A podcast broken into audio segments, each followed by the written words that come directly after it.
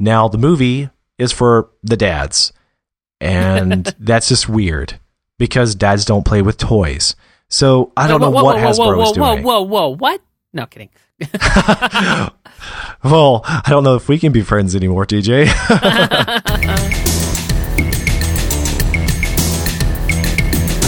This is episode 39 of the MovieByte Podcast, a weekly show where we discuss, praise, lament, or lampoon movies, TV shows, and more. Today is Wednesday, April 10th, 2013. I'm your host, TJ, and I'm joined by my co host, Joe Darnell. Welcome back, TJ. It is good to be back, I think. Hmm. Well, it had better be. You know, this is home. This is home. So yeah, no, I'm. I feel. I feel like I'm at home. good. All right. so, have you seen any good movies lately? Um, d- define good. Mm, movies that you enjoy, I guess, would be a prerequisite. Yeah, I mean, I did enjoy the host. Um, I Oh. did not enjoy GI Joe Retaliation. Spoiler alert. Ooh. but uh, so that's what we'll be talking about is my not enjoying Hmm. GI Joe Retaliation. Hmm. I haven't had the opportunity to get on Netflix lately. Or if I had, I probably would have seen something better than what we have seen lately in the theaters. Um, hmm. One of these days, we're going to have to talk about movies like The Evil Dead. One of these days. Uh, in general. As in, like, what is it we think about them? I, I You just can't avoid them forever. I know, but I just oh my goodness, I, I had no I have no desire to see that film at all. Yeah, me neither. Uh, you know, one of the guys here in the office took his girlfriend to see it, and he didn't bother to look into what the movie was about before he did. He had the totally wrong impression of what the movie was about, and it Yeah. freaked his girlfriend out. And she told him that he won't be picking out any movies for dates for the foreseeable future. I don't blame her. Yeah. I just uh, man, I, I I mean, okay, I don't I don't necessarily have a problem with horror in general, although I don't tend to like them as much, but I uh, this film just looked really way Terrible. across my line and terrible and like uh conjuring spirits and and stuff that I, I you know what? There's better things to watch. There really is. So I know that I'm supposed to review all kinds of movies. I'm not interested in reviewing that one. So there you go. Hmm. There are so there are so many Evil Dead movies too. Okay, so if I look at the one that's go uh, in theaters currently, it's getting a 7.4 stars on IMDb, which is more star power than the two movies we're reviewing tonight. But that doesn't say anything because I think that all the figures on IMDb are a little skew. Yeah, What is it showing on Rotten Tomatoes? that's Here a good question. Okay, Rotten Tomatoes audience is giving it a 76%, and the critics gave it a 64. And the general consensus is it may lack the absurd humor that underlined the original, but the new look Evil Dead compensates with brutal terror, gory scares, and gleeful, gleeful bloody violence. See, I think that that's probably the bottom line for me is what it highlights as its um, forte are things I have no desire to be entertained by Yeah, I, I, I gleeful agree. bloody violence. And see, I don't, I don't mind violence in movies to an extent, but, but when the whole point of the movie is the violence, this is not, this was not a planned topic, by the way, but here it just sort of came up. Yeah, no, Um, it, it's inevitable, right? It's going on right now. It's a popular subject. Yeah, this I movie mean- is going on, and people have been talking about it in the comments. And I think you know they should have a little bit of a sideways answer. Yeah, I mean, I, I feel like the difference I think between what I like in a film that might have violence versus this film, and again, I'm, I'm speaking without having seen it. I'm gonna have to go see it so that I can speak to it more authoritatively and either be wrong or be right. But it, it's like the point of the film is the violence, not that the violence has uh, another point. You see what I'm saying? Right. It's about freaking your, you know, get getting the adrenaline going and freaking out the audience. It's really shallow. It's about you know Yeah, just to you know it's just you know really disturbing you in the moment giving you a hard time to sleep that night. And the more more difficult it is to sleep that night the more successful the movie is. Uh, this is not my thing. No, mine either. Mine either. and, and I, would never want anything like that in my home where the kids could accidentally see it. So there's another reason not to you know get too close and too familiar with these films. Yeah, no, I agree. Well, okay, so let's get on to the serious business. Yeah, let's do it. You you, you have one, something you want to talk about? Well, we have a couple of things. We have two movies, so we shouldn't probably spend too much time on our other side stories. But the, there are some interesting pieces here to note. Um, the first one I wanted to highlight was, uh, you know, Roger Ebert passed away, and it's all very sad. It's kind of like you know, over here we would be flying our flag at half mast if we had one. Agree, absolutely. I wish there was some sort of way I could represent that on MovieByte. Absolutely agree. It it it really is. Uh, oh wow, what do you say? I mean, uh, well, everybody's gonna miss him. You know, if you don't remember who Roger Ebert is off the top of your head, he is one of the most, the most, foremost renowned movie critic in North America. He he was the first, I would say, the, the first kind of. Uh, doing what kind of what we do, like blogging about movies, but before there was blogs. he was in the newspapers. He was in the magazines. Yeah, right. yeah, absolutely. And he was in the media, and he kind of set the tone and the paces for this corner, this niche of media. Yeah. So Clark Douglas, who was on our podcast last episode, he had a few words to say about him on his own site. He said, The realization that I would never again read a new Ebert review was nothing short of alarming. The man is more or less single handedly responsible for my interest in film criticism. During my teenage years, I would quickly follow each movie I watched with a visit to Ebert's website and read his review. Sure, I read reviews by other critics, but my relationship with Ebert was on a different level. There was something about the deeply personal, candid, unpretentious way that the famed Chicago Sun Times critic expressed his views, which r- really resonated with me. And this is kind of choking me up, to be honest, too. Uh, his work had a, conven- a conversational quality, a plain spoken sincerity, which made him stand apart from the crowd.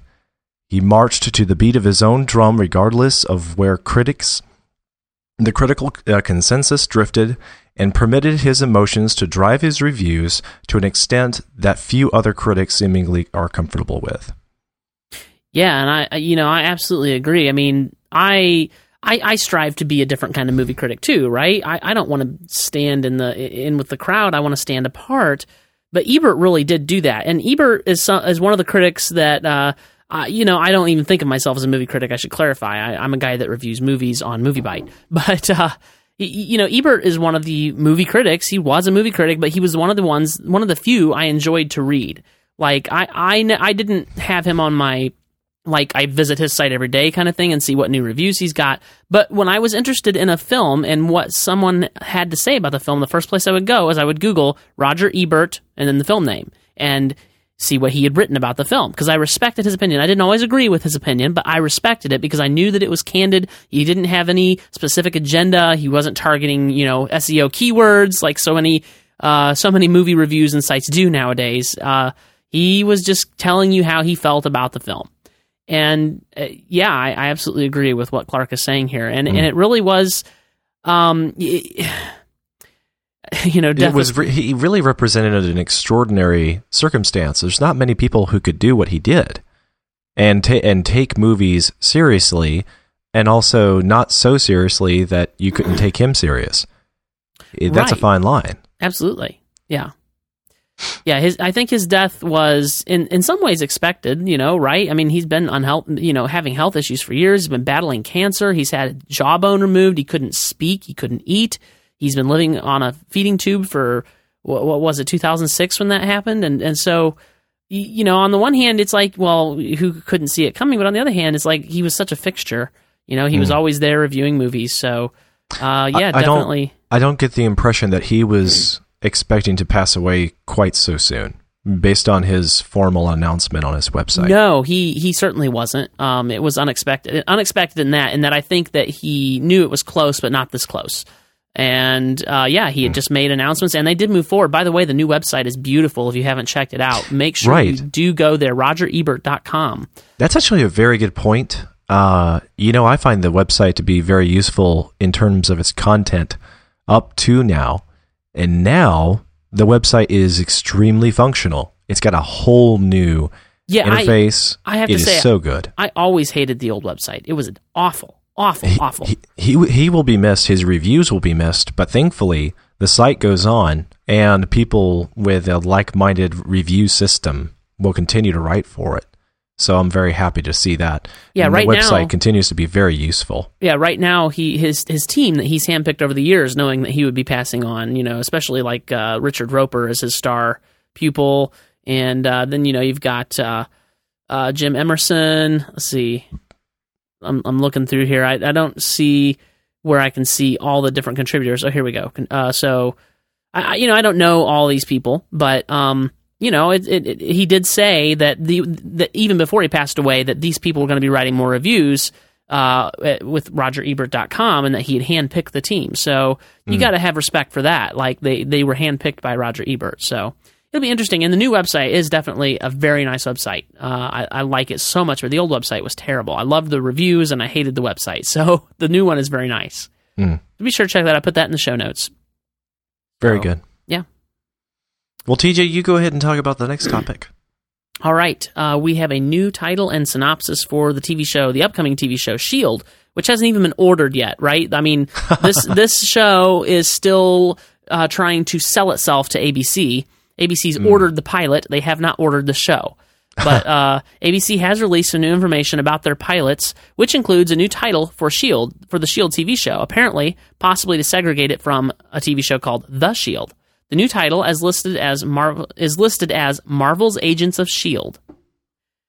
And and you know what? I, I really hate that new title. I really do. That that it, it's it's a functional title. It's not a creative title. Marvel's Agents of Shield. That's a mouthful, and it, it seems like a politically driven titling of the show. What do you think? Well, and what kind of bugs me too is that the TV show The Shield was a TV show that ran from 2002 through 2008. It's not even a current show anymore. Yeah, I, I mean, on the one hand, I can see why you wouldn't want. I mean, it's current enough. I mean, you, and you never want to take the exact same name as a previous show. I mean, that's problematic, right? But at the same time, it's not the same name. It's a different name. It's Shield. It's Marvel's, you know, Marvel Agents of Shield, as as the title, descriptive title now says. But ugh, Yeah, I, that's a horrible name. it really is. I don't think it matters so much at the at the end of the day whether or not it's called, you know, Superboy or Smallville. Eh, So long as the TV show is actually pretty good, you know. Uh, Right. And, and I don't know that this uh, is too much to be concerned about, but at the same time, you have the good point that this sort of decision seems like it was led by production studio bureaucracy. Agreed. That's that's what concerns me, not the name. I mean, I mean, the name is is not that big of a deal. Like I remember um, not liking the name Stargate SG One, and yet it's one of my favorite all time TV shows. Uh, and I, I don't have any opinions about the name one way or the other. Now, I still think it could have been titled better. But Stargate SG One, what does that mean?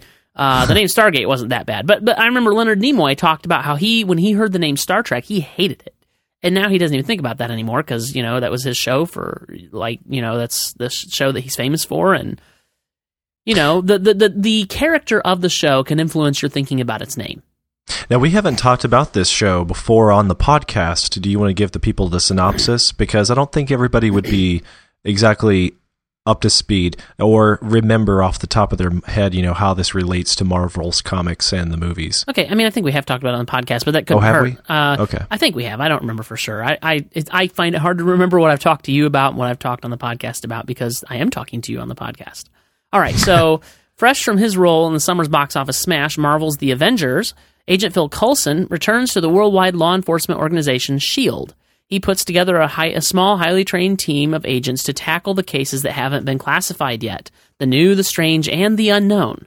That team consists of Straight Arrow Agent Grant Ward, an expert in combat and espionage, pilot and martial artist Agent Melinda May, and brilliant, if socially awkward, a- scientists Agent Leo Fitz and Agent Jemma Simmons. They'll be joined by civilian new recruit and computer hacker Skye. excuse me. Prepare for an epic adventure that showcases the hope and wonder of the human spirit. This is a world of superheroes, aliens, and the unusual of action, spectac- spectacle, and world-spawning stories. I would The just like to. Go, sorry, I'm. go ahead. Okay, one more sentence. Uh, it looks like one more sentence. The show will speak to the human condition through the lens of our very human, non-powered shield agents. That together we are greater than we are apart, and that we can make a difference in the world. Dun dun dun. I I think that it's got loads of potential. I would like to know how much they're going to tie in the Marvel universe. Uh, DC has already, you know, shown some successful TV show stuff in the past ten years. Um, at the same time, a lot of very dismal, disappointing, unsuccessful TV show stuff. So all the more power to them if this this can be led a little bit better by people like Joss Whedon in the background. I don't expect him to direct any episodes, but Well, he is directing the uh, pilot. ah, that should set the tone. That should set the tone, and and I expect he will direct some shows here and there, like he did with Buffy. Although I I get the impression he was very involved with Buffy, and he did direct quite a few Buffy episodes.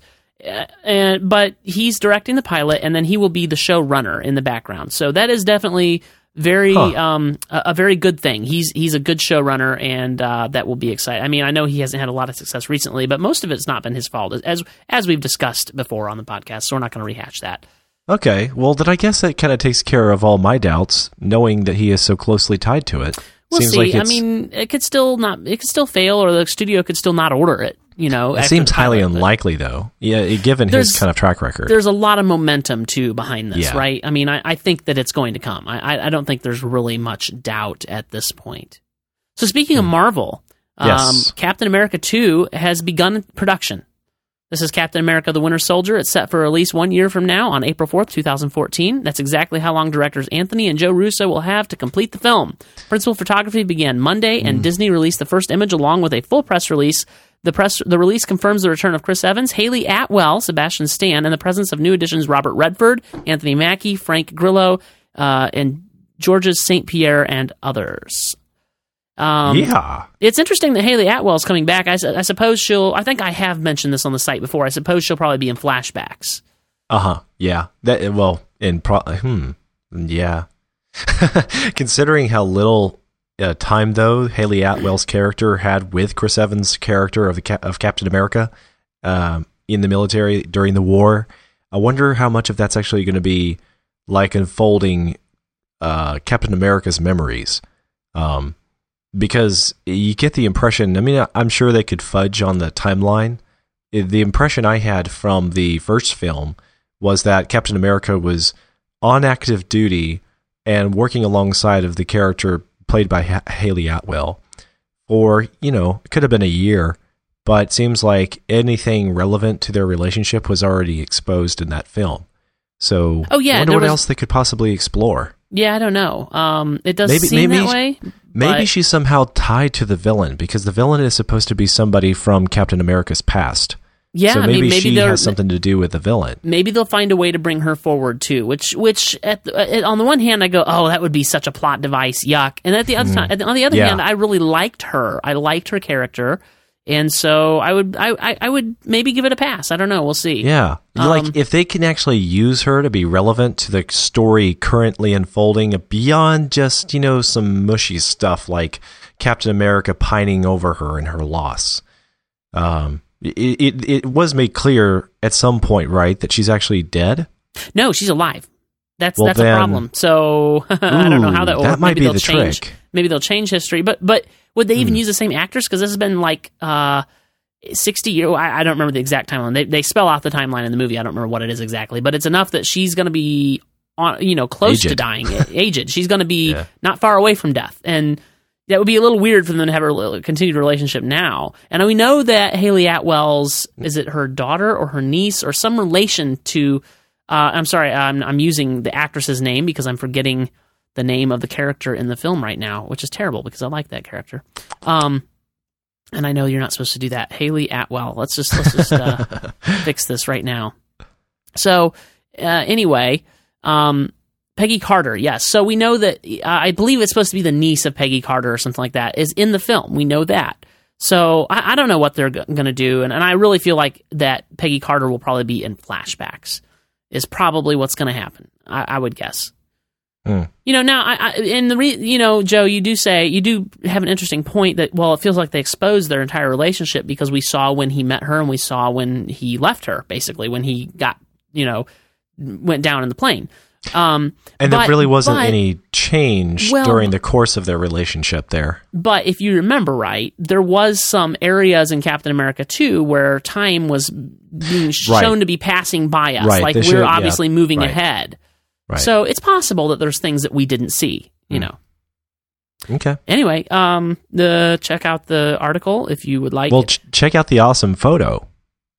Yeah, it's a pretty cool picture of Captain America yeah, on you, set. you like the photo. I, I just thought it was more interesting that it, uh, uh, you know, that, that, that they were filming. And, and, and also, I, I did love seeing the C stands and the flags and all the equipment that I'm familiar with because I'm on set a lot, you know, at different times uh, Yeah. as a filmmaker. And, it's you know, on set, and there's Yeah. Captain on set, and then you actually see parts of the set, ex- uh, but the stuff that's supposed to be behind the curtain, breaking the fourth wall, big time.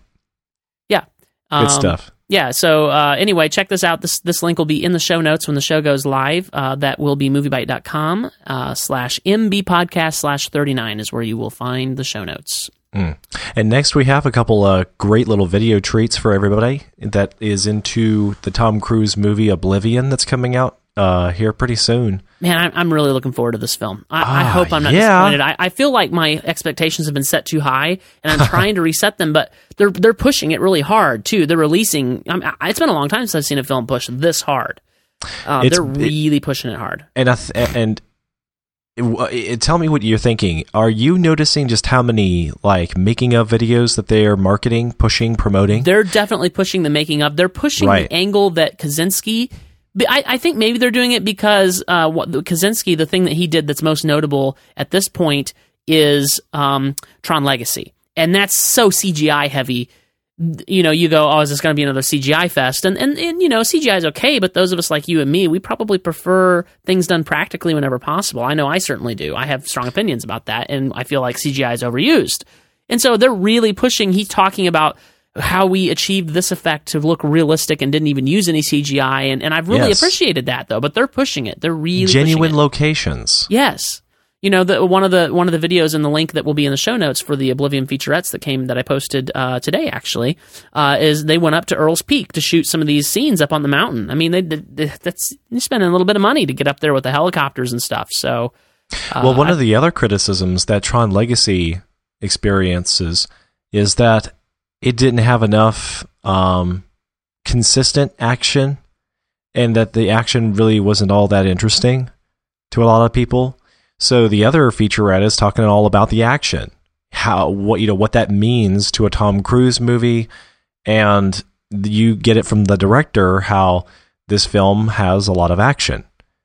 So it seems like they're trying to address the very concerns that people had with his previous movie.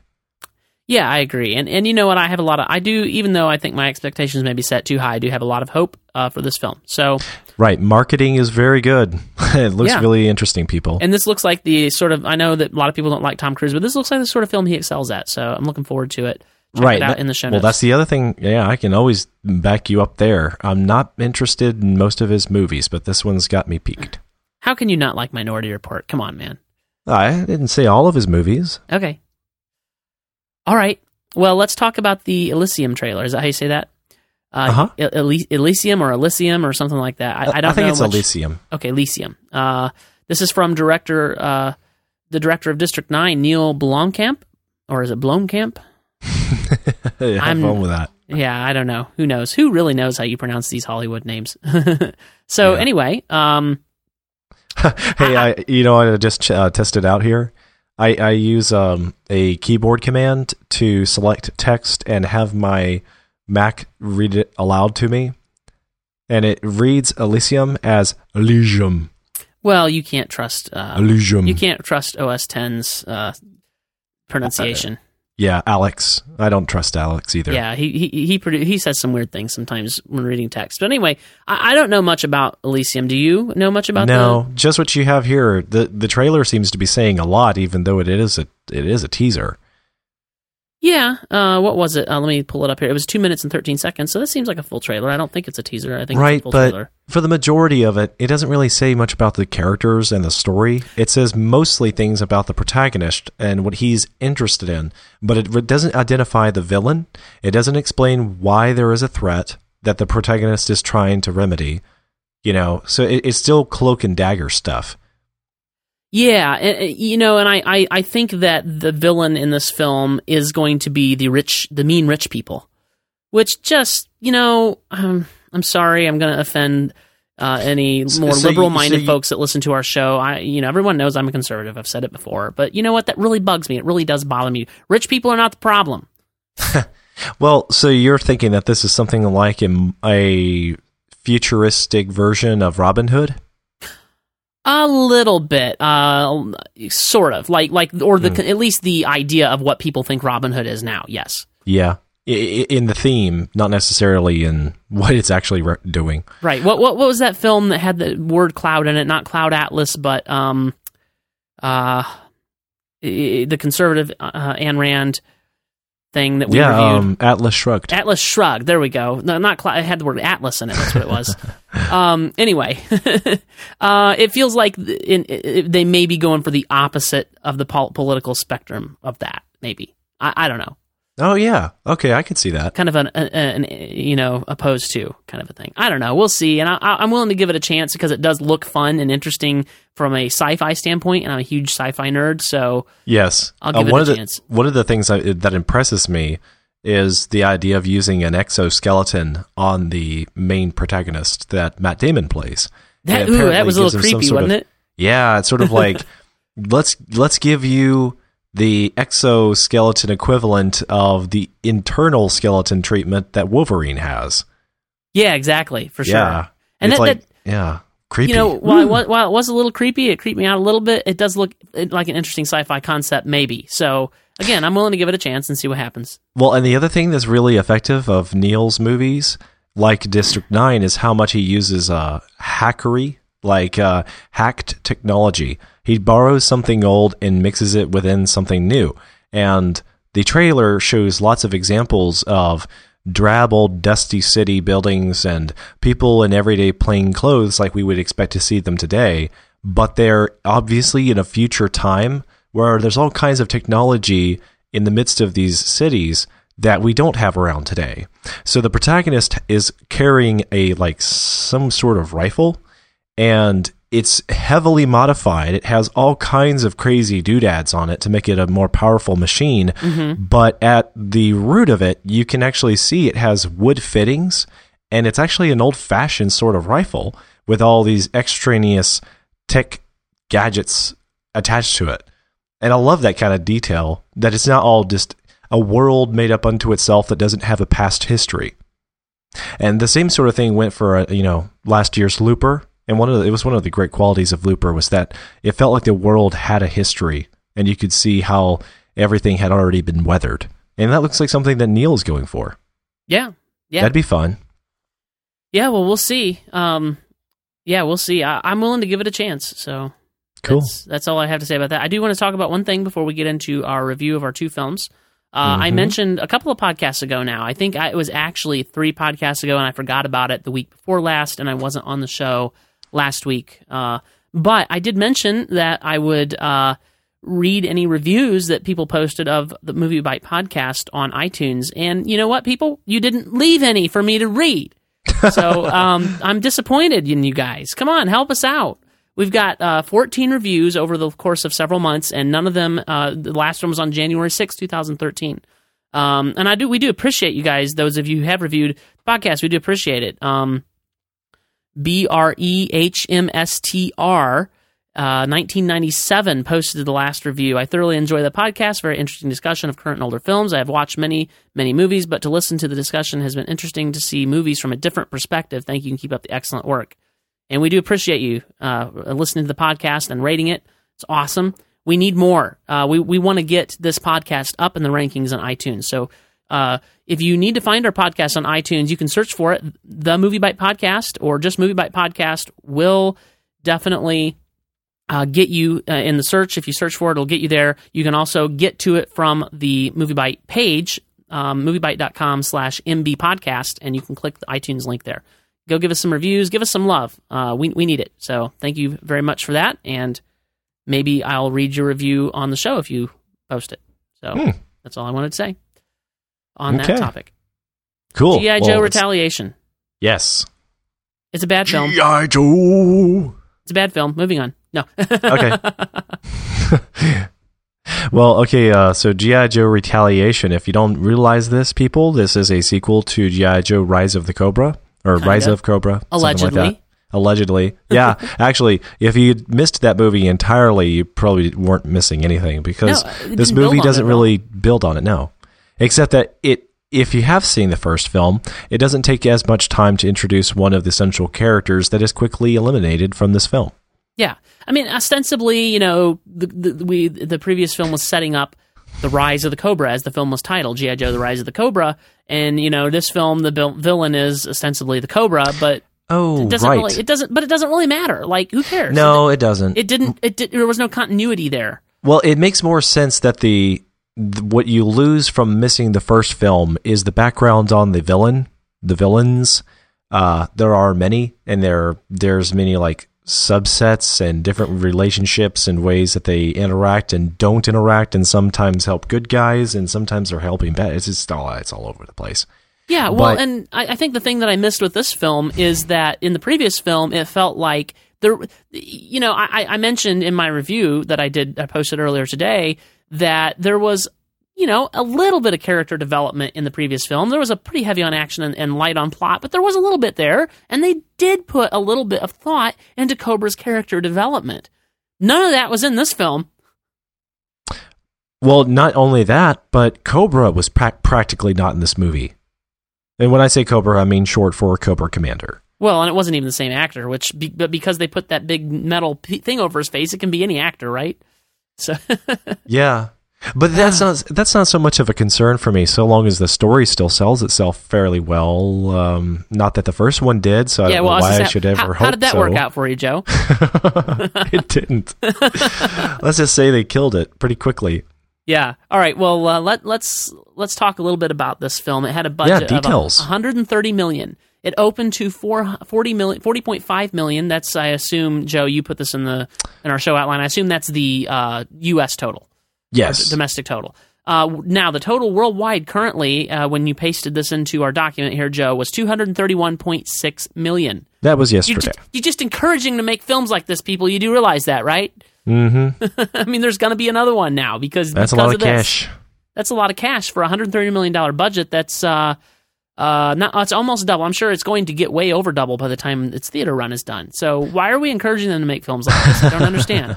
I don't No. understand. When you went to see the movie, TJ, were there any kids in the audience? Any families, moms and dads taking out the kiddos? No, there. I didn't see any kids. I saw uh, several younger teenage, probably teenage couples. Uh, you know, and the guys were really into the film for sure, and the girls were like. It seemed like the girls were kind of like, yeah, you know, I'm, I'm here with my guy because he took me to Twilight. Oh. that that sort of thing. Ah, yeah. Quid pro quo. Well, okay, well, the reason, well, the reason I mentioned that was because I noticed in the audience I was in, as it turned out, all the people were m- like my peers' age. They were all twenty-something year The, olds. the kids who played with GI Joes, right? yeah, yeah. Yeah, um, I'm. I'm one of them. I'm one of the many. I'd um, say I had lots of different action figures, but Yeah? no, no, you know, go figure this out. You'll be so, you'll be so shocked at this, Joe. They were Star Trek action figures and maybe some Star Wars action figures, Ah, and I think I had some other. Oh no, not lame at all. These were awesome. Don't be dissing my my childhood toys, man. Oh, well, but me- mostly, but mostly my toys were Lego toys and blocks, as they say. I used to call them well, Legos, but that's not let, let, let, but wait, wait a minute here, dude. Let's compare and contrast. With GI Joes, you had all these points of articulation, and they always came with at least three accessories.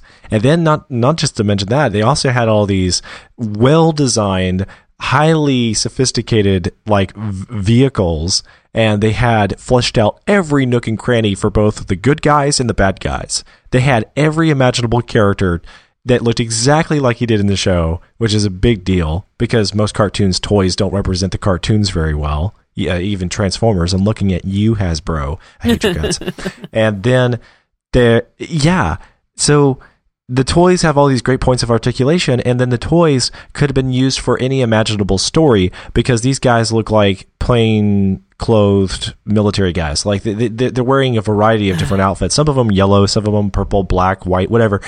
Apart from their colors, they just looked like they were they just looked like they were warriors, modern day warriors. So you could always pretend that those were other guys that they weren't actually in the show, right? So you Yeah, could make well, up your own stories. If I couldn't pretend they were on the bridge of the Enterprise, I really just didn't care too much. You see, exactly, and that's the thing with any of the Star Trek stuff. They their uniforms and everything else gets in the way, and they don't have very many points of articulation.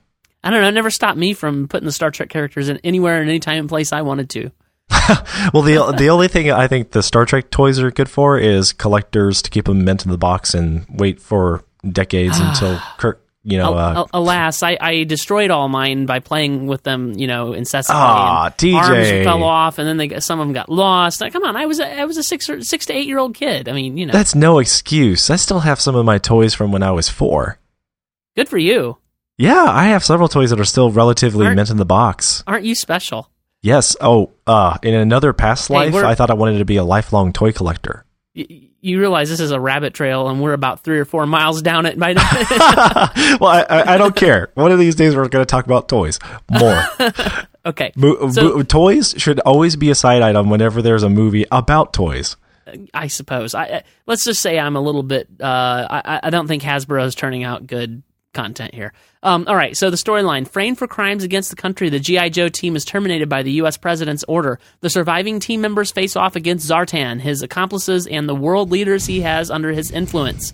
In a diabolical scheme, Zartan has assumed the identity and likeness of the U.S. president, keeping the Joes at bay while he terrorizes the world's elite nations. If there's anything you need to get from that, it's that Cobra Command has infiltrated the White House. They have their own little dude pretending to be the president, and they've pulled the wool over everybody's eyes in the whole country and the world and the UN and the military and all the GI Joes and everybody else you name it and no one would ever figure it out except for the Joes who seem to have like omniscient you know just uh, omnipresent knowing they just they, they have all these godlike just knew. powers They just knew. they just know everything They did have to confirm it, but they just knew. yeah and they knew the it president was lame. was really it was really lame. was- yeah. But I have to I have to skip to the end here, and this is you know I don't care because I don't like the film, but this is a spoiler alert. What what was the point, right? Like when they got to the thing, and the and, and what was the point of deceiving the president? You know, and, and deceiving and making everybody know, think that he was the president, and getting there and launching all the nuclear weapons. So essentially, what he wanted to do was already accomplished. Everybody, all the countries in the world, launch their nuclear weapons, and instead of letting that play out, he just he, he self destructs the American nuclear weapons, and then all the other countries. He says, "Well, now who's striking who?" And then the other countries all self destruct theirs, and then he goes, "Okay, now we're going to destroy you with our really cool weapon instead of letting you destroy each other with the nuclear weapon." I don't understand. Like mission was already accomplished. no what was the point? well see that's the thing Cobra Commander and Cobra Command, it's easy to misunderstand them in this movie because the movie does a horrible job of representing them. They actually want to take command of the world. They want to have a one world government society and they want to be at the top of it and they want it to be a military occupation of the world. So they'll do whatever they need to. They'll wipe out every corner of the earth that they can. And so long as they leave part of it around that they can rule over. They don't care about all the continents, all the nations continuing to exist. They just care about that should there be any nation that survives them and their attacks, their terrorism, they will be ruling over them. That's the point. So they don't care if they blow up London, which we'll get to later. it, it doesn't matter that it's one of the best, you know, cities in the world. Why, you know, it doesn't matter all the technology that just went down the tubes and all the potential resources they just wiped out. That none of that matters. Uh, well, general acclaim on Rotten Tomatoes is saying that though arguably superior to its predecessor, which I kind of agree with, G.I. Joe Retaliation Oh, is no. overwhelmed by its non-stop action and too nonsensical and vapid to leave a lasting impression. I, I have to disagree with you completely, Joe. I don't think it's superior to its predecessor in any way. I, I far prefer the predecessor. I, I think. Oh, yeah? Uh, I, I I wrote in the in the review that I would have rated it three and a half stars. I think I'm going to go with three stars actually on the previous film. Hmm. You're I- crazy. Slightly better than okay, like just slightly better than neutral, right? Well, As- wait a minute. When was the last time you saw the original? Um, when did I see it? I, didn't Hmm. see it in theaters. I think maybe I saw it last year. Well, then what did you what did you get out of it? Did you think of it as action, or, or did you think of it as action plus comedy, or were you thinking comedy? What was it that you really appreciated about it? Uh, it, I I appreciated that while it was very action heavy, there was a little bit of character development and a little bit of plot that wasn't Oh. completely nonsensical like this one. Okay, I'll give it to you that there are character arcs. There are This this one has this one has no character arcs at all. Yeah, no, there aren't. And the previous film did. So that's why I don't understand why you would think, because you and I feel similarly about this, that character arcs are important. The previous Oh. film had some, and this one didn't. Why would you think Oh. that this one's more superior then? I, I see. Okay. I, the, the superior nature of this film means it's just like half a star superior. I'm not saying it's actually that much better. So you would you would only rate the other one one star instead of one and a half. Right. And the difference is that I guess the thing that I disliked the most, though there are many things I disliked, is that there was a lot more machismo. Just all this overly done posturing In the first and film. yeah, and over the top acting. And I mean, you know, this film has that stuff too, but not as severely. At least ways I could at times pretend that they didn't say what they had just said and then look them straight in the eye and appreciate them for possibly pulling off the next scene. Uh, but in the first film, from the get go to the end, it was so utterly insane, people. It was so crazy, over the top, a boyhood made up story fantasy play with toys. Like they, it's like Hasbro did their research with eight year old boys with GI Joes, and they had recorded hundreds of hours with the boys to see what kind of story would they would tell, and they took that all of as the the notes for the basis for the first film. And it felt like it was so utterly ridiculous. So this film felt like they said, well, maybe we made one mistake. We shouldn't have been doing research with eight year old boys. We'll do it with 12 year old boys. We'll see how they play with toys instead. Uh, And the results were mildly better. I, I don't agree at all. All right, but so so okay, you have some likes here. I, I don't think I have many likes, but you have some likes. So let's talk about what you do like about this film. You've already touched on it a little. Is there anything else? Uh, no. I, I thought there were some interesting things that were going on behind the scenes. The film has basically been banned in Pakistan. Uh, that's interesting. And apparently, they, the basis for it is that this film exposes them in some sort of negative light. I don't see that because the majority of the film is dealing with other countries. Yeah, I didn't get it at all. Yeah, me neither. so then there was a dude that died on the crew while they were filming in New Orleans. That happens, uh, you know, every few, you know, Bruce Willis action films that come out every couple of years. There's somebody who dies. Hmm. Mm. I, I And wasn't then, aware uh, of this one. Yeah, and then uh, though hmm, th- this was a bit more interesting to someone like me, a reviewer, that Paramount delayed this movie a whole year just so that they could get it, you know, retrofitted for 3D. Uh, yeah, I, okay. yeah. I, I, interestingly, I was listening to the Slash Filmcast on my way home from uh, where I'm working for a couple of weeks uh, tonight, and as I was on my way home, I was listening to the Slash Filmcast, and they're releasing.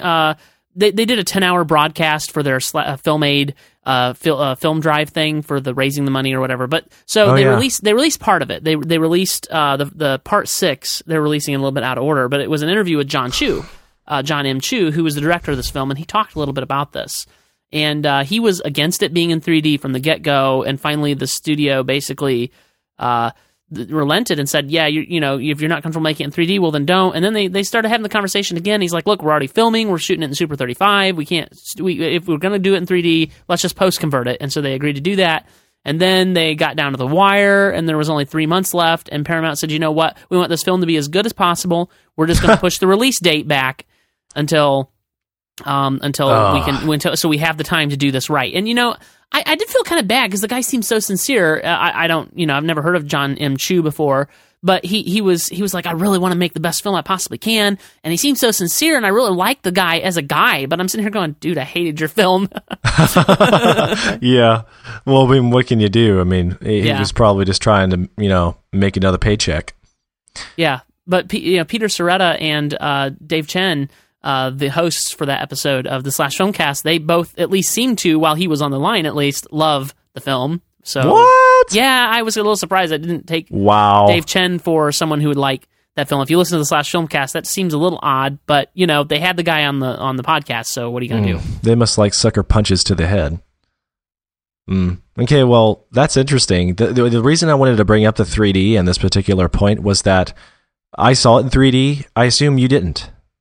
Of course not. They give Okay. 3D gives me such a headache. Right, and I, I I totally understand that. I, I- think that's completely valid. You don't need to see 3D if it bothers you, but I know you don't. So I did. I try to catch it if I don't already have a headache that day I go to see a movie, uh, and I don't usually you come like away getting with a headache. No, Okay, I, okay. that's what nah, you know. I don't get the headache. Yeah, It, it, it may be because of my glasses. Like I get stomach aches from popcorn more often than I get you know headaches from 3D glasses. Oh no, I gotta have popcorn, man. Gotta have popcorn.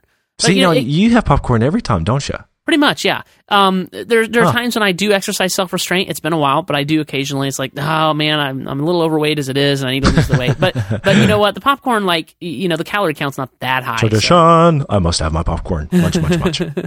But yeah, no, 3D. Uh, not only is it gimmicky to me, but it gives me a headache. And and you know what? You know what? I maybe people who don't have glasses, maybe they don't think of it as much. But it, you know, I have to deal with it with my glasses, and it just drives me nuts. And I can't see the film without my glasses. So no, I I, just don't like dealing with the hassle. Um. Oh hey, uh. Joseph in the chat room, not not Joe, not you, Joe, but a Joseph in the chat room uh, mentioned that he heard that the film was delayed because of the battleship flop. And it wouldn't surprise me if they were trying to also push it back away and, and distance it from that as well. It could could very well be. And yeah, I, d- you you saw that film too, right? We we both discussed that on the podcast or something. Yeah, we, we talked about it. It was Okay. a, it was a topic of one of our episodes. Okay, it's been such a long time ago. I couldn't remember if it was somehow before the podcast started or not. But anyway, yeah, I remember that film well, Joseph, and that film was so atrocious. I I agree that they would have gotten a lot of bad press had this film come out at the same time. And what's interesting is that the the only difference here is that this this film was delayed a year.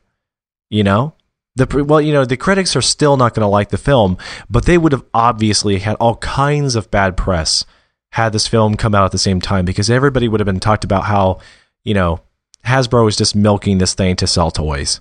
Yeah, And- I I just located the episode that we did that. Um, it is uh, the episode title is Monopoly and Candyland. The episode number is eight. So if you go to moviebyte moviebyte.com slash mb podcast slash eight is where that podcast is at. I'll put that in the show notes.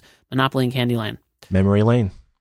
Well, okay, so back to the 3D. The thing was for me, I noticed that three the 3D never bothered me, but it really didn't matter. It was such a waste of the money. Like, there's been a few movies where 3D actually hampers the experience. There's sometimes where it it, it it's it, it's not necessary ever, but sometimes it actually does create a a sensation as something mm-hmm. that actually pays off.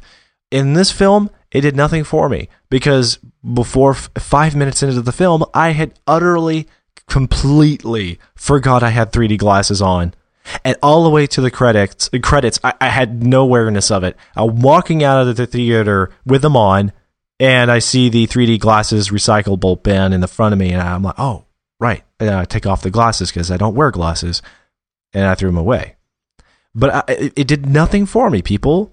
It this was ridiculous. But I mean, To me, that's typical of 3D though. It doesn't. It never does so? anything for me. I've, I've I've seen a few 3D movies now. As long I avoided them for a long time, and finally went and saw a few. Uh, They they never enhance the film at all to me. They, it's it's so gimmicky. Okay, well, the other thing here, too, we wanted to go ahead and mention on the side is that this also, because of the delay, I thought this was interesting. Because of the delay, Hasbro, who is selling a bunch of toys, had made those toys for the release in 2012. They even were on toy store shelves. And then when the movie was pushed back, they had to cancel that, pack up all those toys, put them back into storage until this movie came out. Isn't that huge? Talk about the expense. That must have been terrible. What yeah, a nightmare. the- uh, d- delaying a film is never a great good thing to do. But you know, not I mean monetarily. yeah. but you know they did, and and there it looks like they're going to make their money off of it. So, um, I wanted to deal a little bit with your bullet points here that you have when you say it's an improvement over the first film. This is uh, for those listening for the- this is theater of the mind. So I'll explain. I'm looking at bullet points in our personal show outline that we put together uh, that we kind of do that we that we ostensibly do the show from. um, and you say better characters. I've already dealt with that. I don't agree with that at all. Mildly better dialogue. Did we watch the same films? Dialogue was terrible in this, in this film, and not it wasn't as bad in the previous film. Okay, well, part of the reason that I found it better was because it was milder. The first films, uh, again, going back to the whole over the top macho quality of the original film, I just felt like everything was so over self aggrandized. And so that this film played it down somewhat, made it better, not good, but better dialogue. Yeah. Uh, okay. All Yeah. right. Well, I- I- I- Joseph, to- Joe, we can still be friends. Oh, thank you. well, when when we get through some of these, no, I'll go ahead and preface it with this. You know what, guys? If you watched GI Joes, and if you know any friends who watched GI Joes as kids, you'll better appreciate this film over the first film a little bit, and that's the camp I land in. So, for nostalgia's sake, it felt like this film did better service to the cartoon show and even in some unexpected ways. Uh, as a point of uh, plot point, you know, uh, all of us old fans would remember things like uh, Duke died trying to save Flint, and in the movie that happens. Um, so I know, big spoiler alert. You know, we it doesn't matter. that. Yeah, I, I, I just that that was a big thing though. Like, why would you kill Channing Tatum's character 15 minutes into the movie? I don't understand. That was just it's. it- well, we it- know now, right? It's because the cartoon show did it, and at least ways I'm happy in a sideways way that they were doing something that was consistent with the original show, and they weren't just making up a whole new direction for these characters and giving them different personalities like they do for Transformers. Okay, whatever.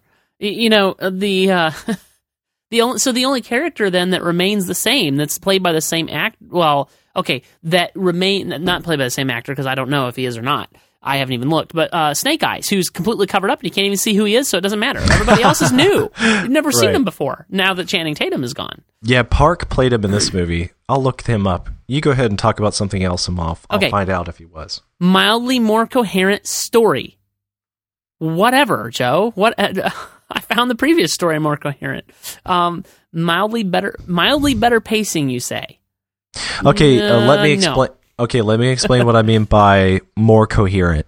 Like um, in this movie, it seemed like even though there was still very poor excuses for the motivation of all the villains to be trying to take over the world and to be so tyrannical and to be so vengeful, uh, in the first film, it was like operatic, absurd, over the top. I just hate the world and do bad things because that's what I do and it's awesome. But then there was this like catch 22 deal where people like Cobra Commander were doing awful things to people that mattered to them.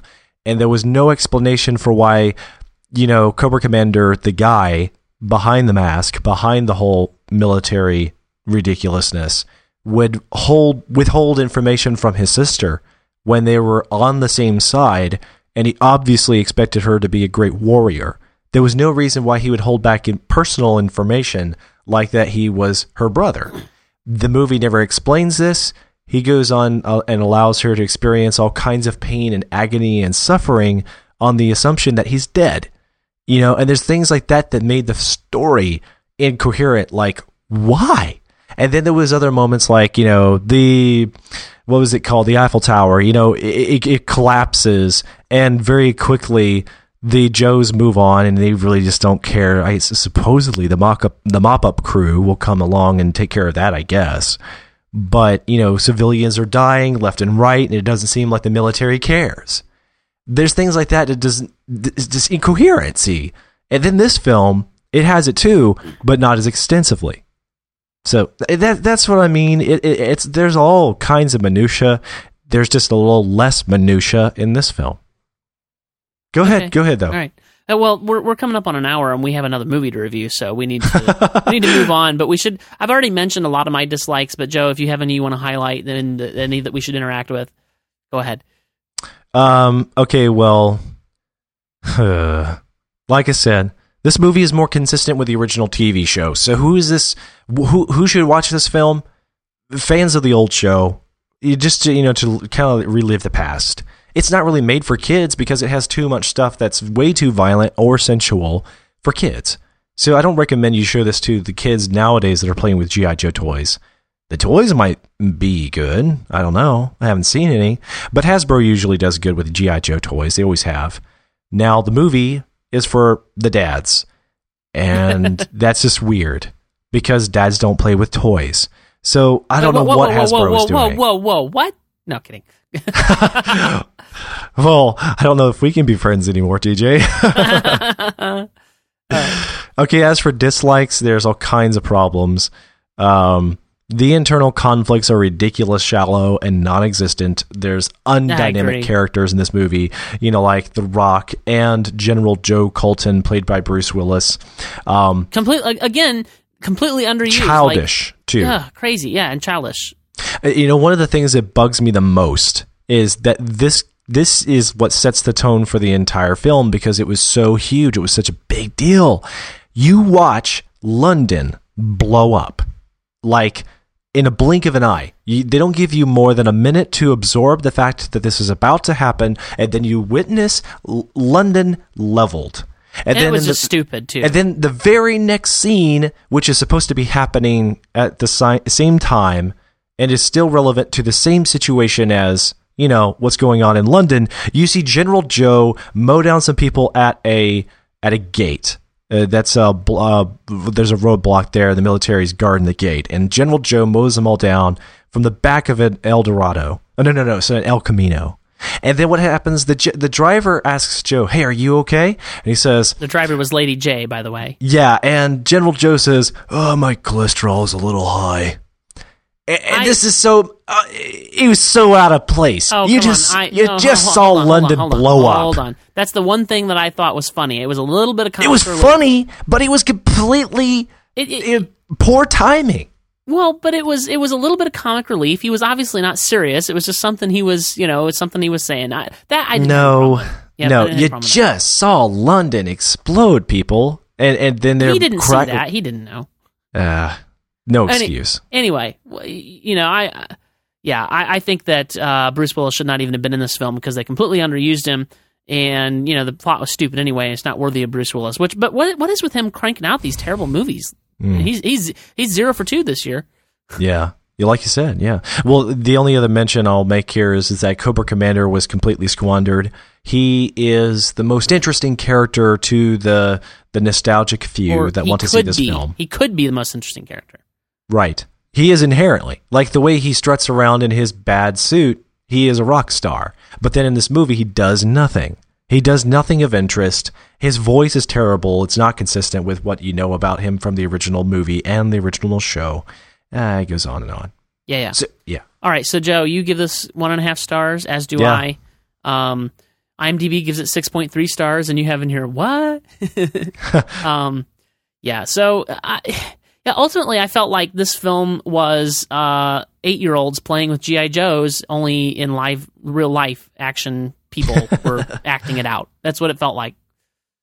Yeah. Which we, uh, you know, I understand that's like that's like the root of the GI Joes is they're played with by eight year olds, but you don't take that and make a movie out of it. It's like making a movie out of Batman. The reason they failed for so many years is because that they tried to take the comic books and literally bring them to the you know to the uh, screen, and it took Very Christopher Nolan making yeah. it yeah making it something worthy of the screen to actually work. And I feel like that's what they should be doing with GI Joe, and they're Yes. not. They're You nailed as, it. as you once said, they're careening into this headlong into the same brambles that uh, Transformers franchise is. Yeah. So- Yeah, oh, and th- th- well, and as far, but as uh, see at, on the other side of it, though, I still feel like this is a better direction of the franchise than what they're doing with Transformers. They've really blown it with that one. Maybe slightly, maybe Yeah. slightly. Yeah, I mean, I mean, it, it's at least ways it'll make the old fans happier. But as far as a movie is concerned, you're right. The movies are really not all that much different.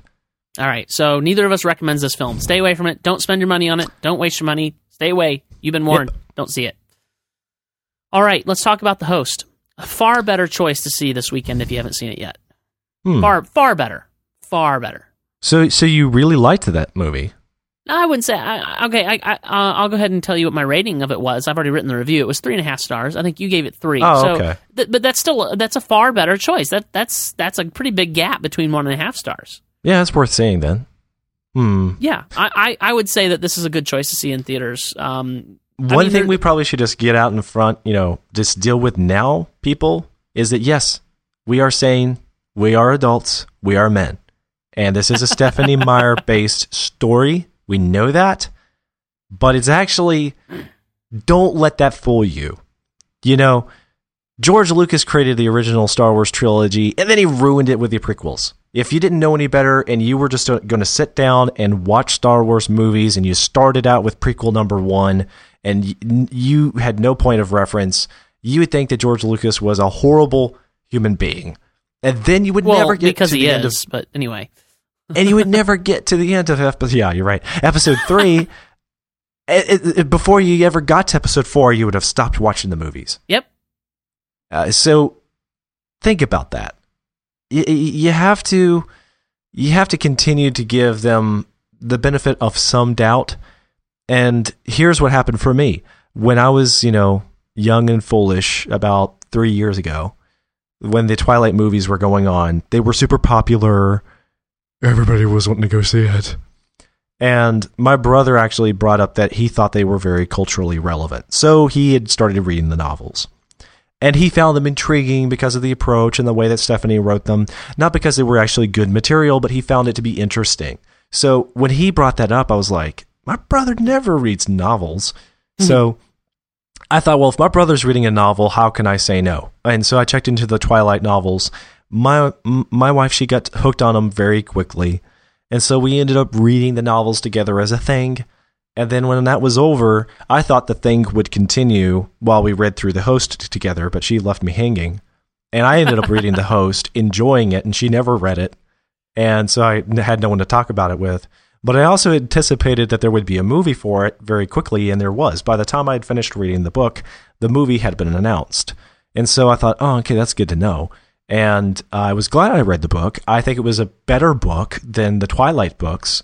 And as it turns out, the movie is, on the whole, a better movie and a better re- representation of its source material, in my mind, than the Twilight films. So if you had to do a toss up, people, the host is better than Jajo. We've made that clear. And Yep. two, the host is better than Twilight films. I, I would say, as a whole, the universe of the host I like better than the universe of the Twilight. Now, I, I have to, as I, I mentioned in our review of the the previous Twilight, the last Twilight film, I feel like the core idea, the the what makes up the the stuff of the universe of the Twilight series, the Twilight saga, is a great concept. It's just poorly executed, especially the love parts are poorly executed. Uh, nonetheless, I, I I enjoy fantasy and I enjoy sci-fi, and there's a lot of fantasy and a, I suppose you could say a little bit of a sci-fi element in Twilight, and I enjoyed it on that level. People uh, people uh, are constantly giving me grief about that, both in the comments on the site and elsewhere in, in in the real world, and that's okay. I, I'm a big boy; I can put up with that. Mm, you But- are a, you are a sucker for sci-fi, so But the host is a lot of sci-fi, and it has less of that cheesy love stuff, um, which which Stephanie Meyer has no idea how to write. She doesn't know what real love is, and just ugh. um, but the the host doesn't have as much of it in there. So overall, I would say yes. Although I I think that there are. I'm trying to think. Was is there any of the Twilight films I would rate higher than three and a half stars? Uh, probably not. So yeah, I, I guess this comes up to that level. What what did I rate? I'm I'm trying to remember because I did I did a review for one of the Twilight films. What did I rate it? I want to make sure I'm not contradicting myself. But um, Well, let me go ahead and go through some of the details. So, this movie came out March 29th. That is the host. Came out March 29th. And it had a budget of 40 million, which is what just a third or so of what they had. No, a fourth of what or, or so of what they had for the GI Joe movie. And I think it was money better spent. Opening weekend though, it only made 10.6 million back. And total worldwide to date is 31 million, which is uh, unfortunate. They'll be doing pretty good if they can break even now. And oh, they're not going to break even. It's not going to happen. you know, mm, well, maybe after they start, you know, selling Blu- Blu-rays or who knows what, Well, sure, I'm talking about the box office though. It's not going to happen. right? Um, now the general acclaim is that it's been poorly scripted and dramatically ineffective. The host is mostly stale and tedious, with moments of unintentional hilarity. That's how Rotten Tomatoes puts it. Yeah, and I, I don't completely agree with that, although I do admit that the movie sagged a little bit in the middle under the weight. Yeah, of the usually I'll agree. Um, this time around, I'm just going to say that uh, if you weren't altogether paying attention to the film and you had your phone and you were like eyeing Facebook every five minutes, like so many people do now in the Which- movie theaters, Which, if you do that in the movie theater, I will beat you. yeah, Don't do it. It's bad. If you it, it sounds like that summation was written by one of those people. Just um, somebody that was kind of tuning out the film and listening to it as background noise occasionally looking up to see somebody kiss and then looking back down at their facebook. Um, so i don't agree with that so th- that as an overall statement about the film. No, I don't either. no what were you looking up your rating for the breaking dawn Oh, or Breaking something Dawn. I did rate three and a half, and and and I don't. That was Breaking Dawn Part Two.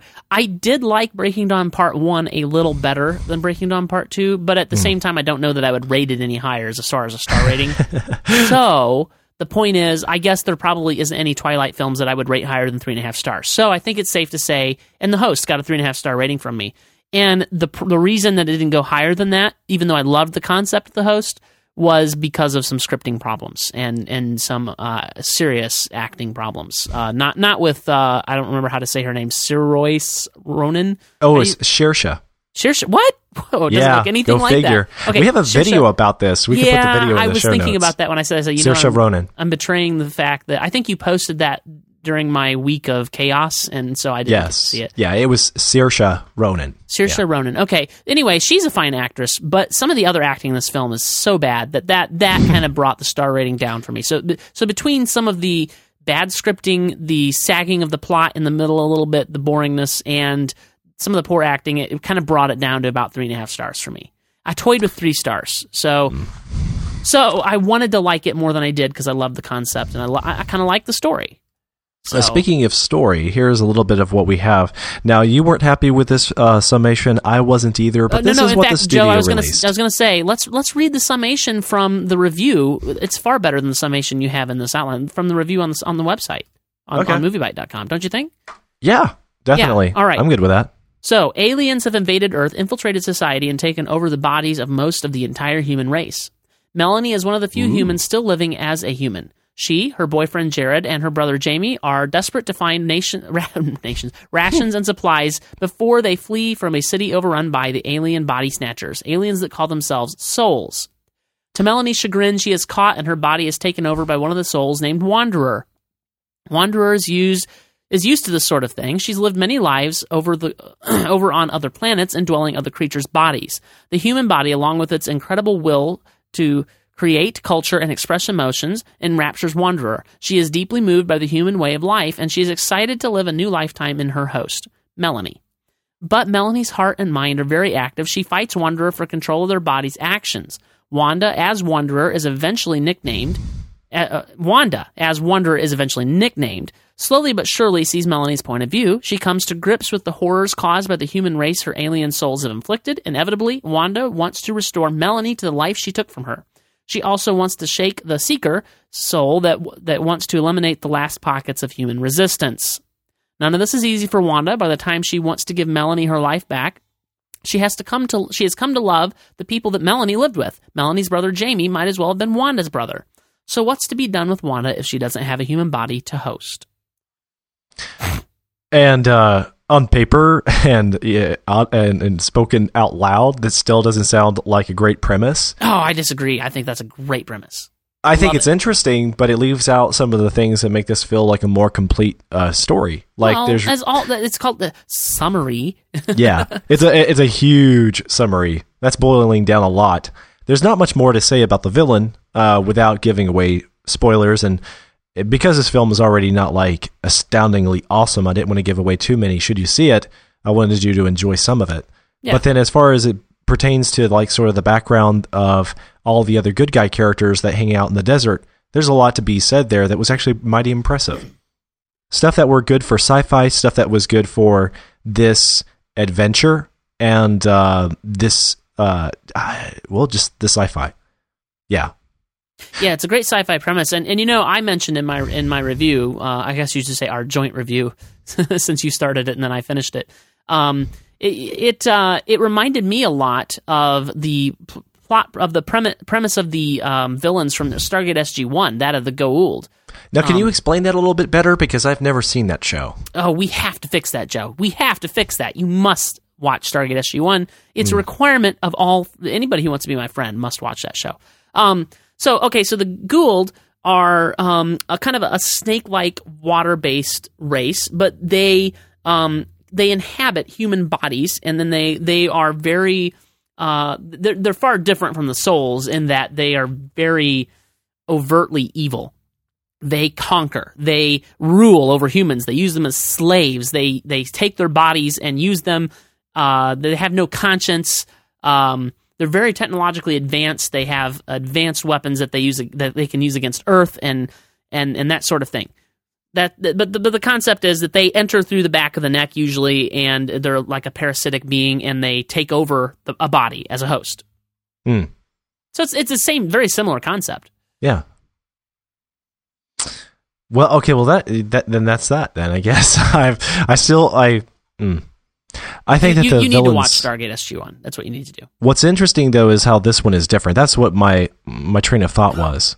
In this in this scenario, it introduces all these souls as the bad guys, but very quickly we have to acknowledge the main protagonist is one of the souls.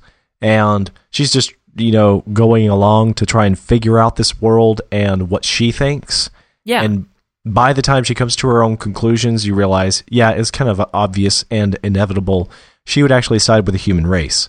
Yeah, no, I, I saw that coming, but I I did think that it was an interesting concept. Like at first, I thought I don't know if I'm going to like this because I, I knew going in that Wanderer was the protagonist, but it was it was very well. Um, I mean, I liked that concept actually. Once we got into it, like making your protagonist the same race uh, as the, the as the race who are oppressing the humans. I, I thought Yeah. it was. I thought it actually worked well. It gave it gave some drama. Some of some of the only drama, unfortunately, because of script weaknesses that we saw.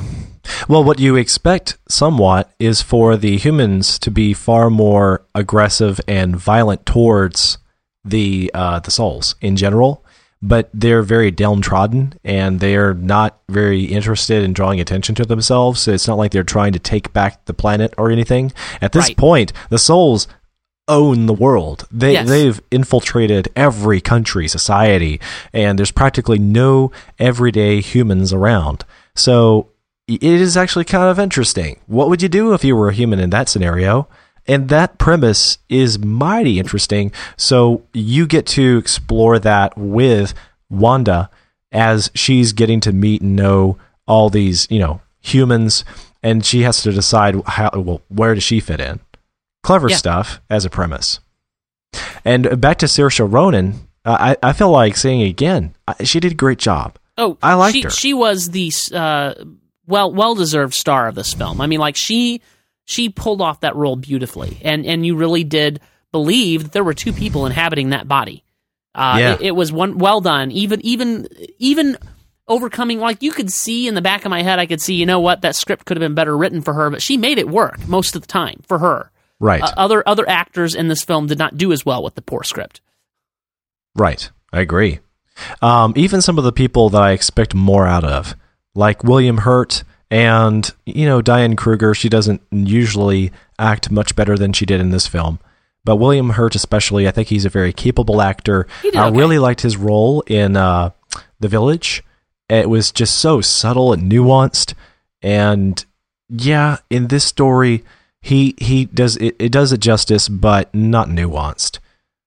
Well, I think again, I'll, I'll say it again. I, I felt like they shot the first draft of the script. Like nobody refined that script, and he was writing a bad script, and and Yeah. he I, I, his character was not given a lot of character development. He was what he was throughout the entire film. He didn't grow anywhere. He didn't.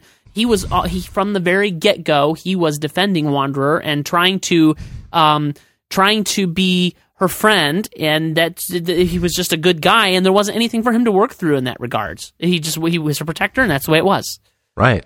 And and that's the same with most of the characters except for Melanie and Wanderer. Right. You nailed it. Um, you want to talk about some of the likes? Yeah, I mean, I think we've already done that. I I, Okay. I, I really like the premise. I really like, uh, you know, despite what I'm going to say, what I have Okay. already said of my dislikes, I did like the film well enough to see it again someday. Um, and the, well, and the reason for me too, the reason I would be interested to see it as well, is that again the premise is good from beginning to end. Two, the performance of Saoirse Ronan from beginning to end. Three, uh, the film isn't all in all like poorly executed, just the middle. So I really thought the beginning Yeah. was good, and I thought the ending was good. Yeah, yeah. the let's climax Talk, let's talk was about great. the let's talk about the ending. I liked most of the ending. Uh, in fact, um, I, I, I had a little bit of sand I had to get out of my eye. You know how that is. yeah, Um, I did too. And, and and that to me is Which is unexpected for a bad, uh, you know, for a terrible second act. Right, when the second act was so a bad, great I thought, moment. oh boy, this is not good. But yeah, it really it, it came and redeemed itself um, with a very emotionally powerful climax that that that really even had you on the edge of your seat. Like on the one hand, you're like, well, surely, surely what what they're proposing here, what what what Wanderer is proposing as a solution to this problem, surely they're not going to let that stand in the story. And and yet you they it was done in such a way that well apparently they are. And I'm not going to give it away but uh you know go see the film for yourself. But yeah it was a very compelling end. The the only part of the end that I didn't like was the very very end. That that just felt a little for those who've seen the film you know exactly what I'm talking about. It felt a little Right. too um uh, convenient uh, in in a way, it almost seemed to allude to a potential sequel, but you know, like maybe what a, an Avengers movie might do. At the end of the credits, show a little clip of something that hints at, and there will be more. But at the same time, based on everything we've already heard from Stephanie Meyer and the word, you know, she she's keeping her word to her fans. Um, she Which doesn't want to. Well, she's made it very clear. There's not going to be a sequel. Okay. Yeah. I, I- find that surprising because there is a little bit of a hook there. Like that was obvious that they left it open for that, and yet at Yeah. the same time, it's not surprising. And I don't think there will be one, even if that one had been thought of. I don't think there would Because be at this point because most it's it's it's doing terrible. And you know, I, I think it, I do have to say I want to say this right here and right now. I think it's unfortunate because I believe that the reason this film is getting a bad rap is because it is Stephanie Meyer. I think that's really the only reason that it's getting as bad of a rap as it is. Yeah, So- fair enough. Um, but yeah. I, I think that it started out well and it ended well, and those are the most important things. If it grabs you and keeps you in the theater, like I never wanted to walk out, even though it was a little boring in the middle. But maybe what we haven't said is why it's boring in the middle. it's a pro- it's the problem with all this ro- bad romance, the lovey-dovey mess. Yes, that that's where you start fleshing out because okay, the the the guy that um that Melanie was Uh, Max Irons, yeah, the his- actor. her boyfriend, Melanie's boyfriend, was there where where Wanderer went, uh, where they were seeking refuge. He was there, and so he's in the mix. But then you've got another boy who Wanderer falls in love with. This is so classic Stephanie Meyer too. The kind of the love triangle. Only it's not a triangle because it is actually four people, so it's kind of a quadrangle. But two, you know, two people inhabiting one body. And so that that's a little bit of a mess. And as you, you said, that it's better fleshed out and better hashed out in the book. And It and, is. and I do find it a lot easier to stomach than the triangle thing that was in Twilight. I do There's two- find that much easier. There's two reasons why any novel usually excels better than its movie adaptation. One, they can get into the the mind of the protagonist or the mind of the villain, whoever the main central dude is. That's kind of telling the story to the audience. So you really feel like you have an intimate connection and understanding with the character of Wanda, the alien, who also 100 percentile experiences the mind and the and the heart of Melanie, the the, the body that she's living in. Yeah. And uh, that that was really clever. That and so well it, it, that you could feel like you were getting two characters for the price of one, as I say. That in the novel, this story was being told by Wanda, but at the same time, Wanda knew and evoked everything that Melanie was going through too. So you were getting this double minded sort of experience from one person. And that was pretty well executed. So then the other thing that really makes a, a novel in general excel over a movie is that it's more about uh, your mind's eye is what shows you the story. Your own mind imagines that these people appear believable, how they might appear in the real world. And you're imagining that these things are true because your own, um, own imagination is trying to appreciate the story for what it's worth. I mean, if you're going to waste, you know, hours reading a novel and or a Stephanie novel, a Stephanie Meyer novel, it'll be many hours. You're you're going to want to somehow appreciate that experience, right? So you're telling yourself this is basically a believable story, and it, may, it and with that in mind, I can see how this movie could have been told and have been very believable, very relatable, and connected with the audience and just wowed everybody and, and blew everybody away. Because my own mind is telling me that story really works. The, you know, the, the even the the the lame boyfriend really works in in my mind's eye the way I saw it when I read the book. Um, and you know, still in in watching the movie, the the boyfriends uh, uh, poorly done in every way. I think that the director probably didn't seem to, he didn't seem to be all that interested in them. He didn't seem to. Yeah. It didn't even seem like uh, the character Melanie and Wanda it could connect with them because of shortcomings with the script and the dialogue. Yep. So anything that was special had little to do with all of this love baggage going on throughout the film. I agree. Yeah, I, I completely agree. You know, we should talk about our dislikes, and then we need to wrap it up. Um, I, I think that most of my dislikes come from the middle of the film, and, and one of them I- I'll just kind of demonstrate a scene that I felt like like like this is kind of the, the script weakness. This this should have been this this whole scene should have been cut in the second draft of the script when you you know go through and start honing that script down. And that's a scene where Wanda, you know, because throughout most of the film, Melanie is talking to Wanda inside of her head. Um, you know, she can't really control the body unless she gets really angry and can sometimes, you know, affect movement quickly, like make her hand slap what's his name, you know. But but for the most part, she's trapped in there, and Wanda's in control of the body. And um, so she's talking the whole time in her head to to uh, Wanda, Melanie is, and then without any warning, like she was just talking to her, and then all of a sudden, Wanda is running around going, I don't hear her in my head anymore, and it's been three days since I've heard her, and I don't know what to do. Oh, and and she really hates it when her boyfriend kisses me because she's not really kissing Melanie, she's kissing me. And so I'll make him do that, and that'll wake her up, and that'll bring her back. And that's what happened, and then that was it. And it's like that whole scene should have been cut. Like there was no point to that scene. That, uh, that- that's just a demonstration of the weakness, I think, of the, the script, and and why it, it just felt like we're shooting the first draft. Yeah. Did you have any thoughts on that?